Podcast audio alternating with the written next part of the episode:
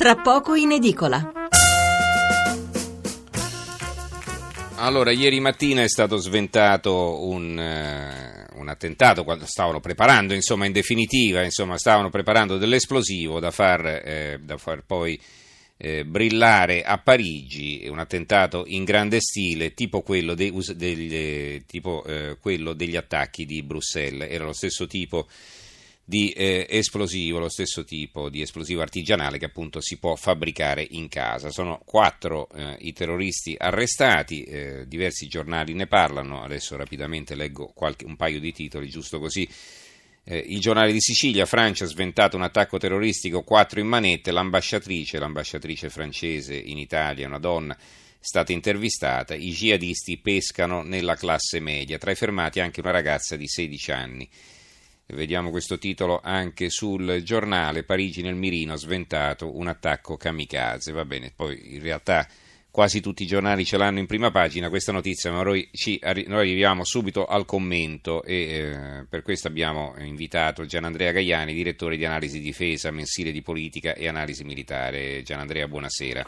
Sì, buonasera a te e buonasera ai radioascoltatori. Allora, eh, la ragazza poi tra l'altro aveva registrato un video di giuramento all'ISIS eh, un paio di giorni fa, eh, in questo covo è stato ritrovato un laboratorio per la preparazione di questo esplosivo, eh, il, ministro, il, ministro dell'interno ha detto che insomma, è stato sventato un attacco imminente, sappiamo che in Francia l'allarme eh, antiterrorismo eh, resta alto da due anni, insomma. Eh, sì, prolungato anche fino prolungato, a luglio prossimo. Esattamente, sì. sì. Come anche il controllo delle frontiere. Eh, allora, eh, sembra insomma che eh, questa rete che è stata messa in piedi dopo gli attentati di Parigi e poi che è stata mantenuta anche a seguito di quel che è successo in Belgio, insomma, stia funzionando, no?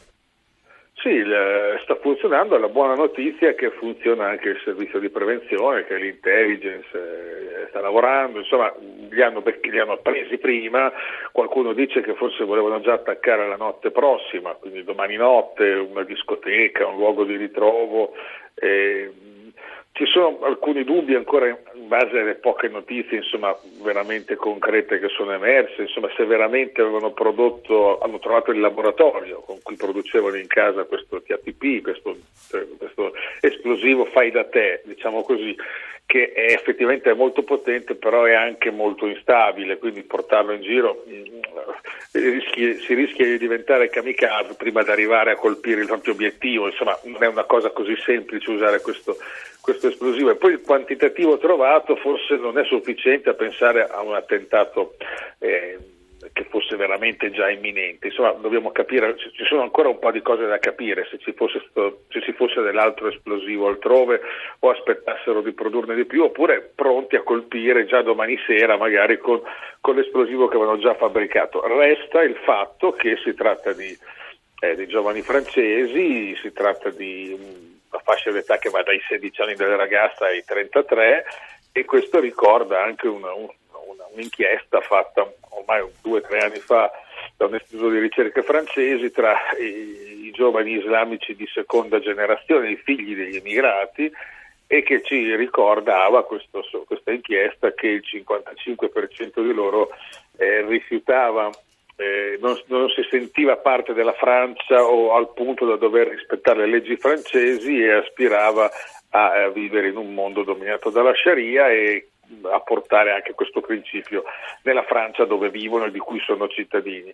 E questa è un'inchiesta fatta un po' di anni fa che credo oggi, di fronte anche agli arresti insomma, di oggi, ci riporti a dover valutare un po' qual è la condizione di, soprattutto delle fasce giovanili, al di là del ceto d'appartenenza che sia più o meno medio, ma al fatto che siano islamici e, e giovani soprattutto. Mm-hmm.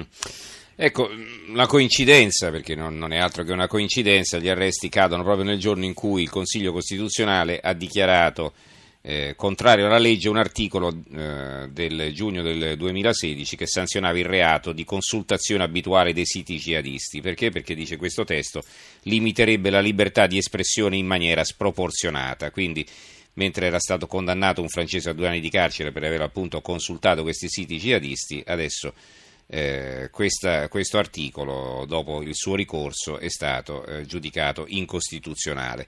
C'è Ma, anche questo poi perché poi gli strumenti eh, certo. non, è, non, è, mai ben chiaro quali siano quelli più utili no, per cercare di contrastare questo fenomeno, ma non è tanto l'attentato in sé che eh, grazie a Dio in questo caso è stato eh, sventato, ma eh, il, tutta la politica di proselitismo no? che attraverso internet è molto difficile da contrastare. Sì, eh, anche perché dipende sempre da, da, da, da, che peso si dà alle cose. Eh, l'anno scorso dall'Italia abbiamo espulso un giovane turco che aveva su Facebook inneggiato all'ISIS.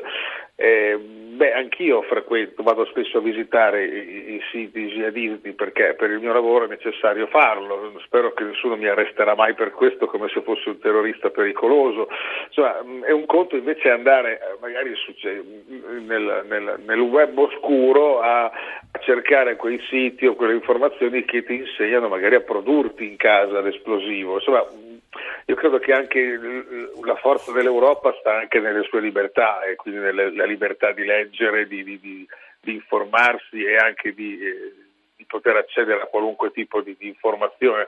Eh, facendo attenzione, un conto, un conto è andarsi a vedere il sito propagandistico col video dello Stato islamico di un altro movimento e un conto invece è muoversi in certe zone del web andarsi a cercare il materiale che ti, didattico, chiamiamolo così, che ti insegna a imbottire un'auto di esplosivo, che ti insegna a produrti l'esplosivo in casa.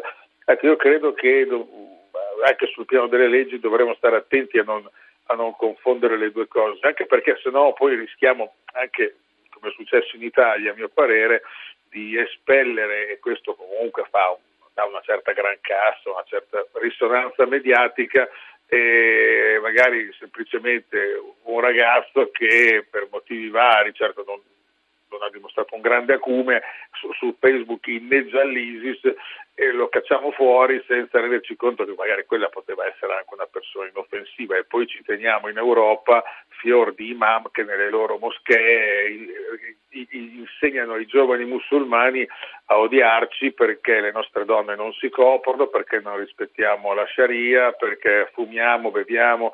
Insomma, credo che dovremmo stare attenti alle cose serie e non, sempre, non stare sempre dietro alle cose che magari danno un impatto mediatico ma che poi alla fine non sono risolutive in questa lotta che stiamo combattendo a casa nostra e non solo in Iraq, in Siria o altrove contro, contro il jihadismo. Va bene, allora grazie a Gianandrea Gaiani, direttore di analisi difesa mensile di politica e analisi militare, col quale abbiamo parlato dell'attentato terroristico sventato in Francia ieri mattina con questi arresti. Grazie Gaiani e buonanotte allora. Buonanotte, buonanotte a voi.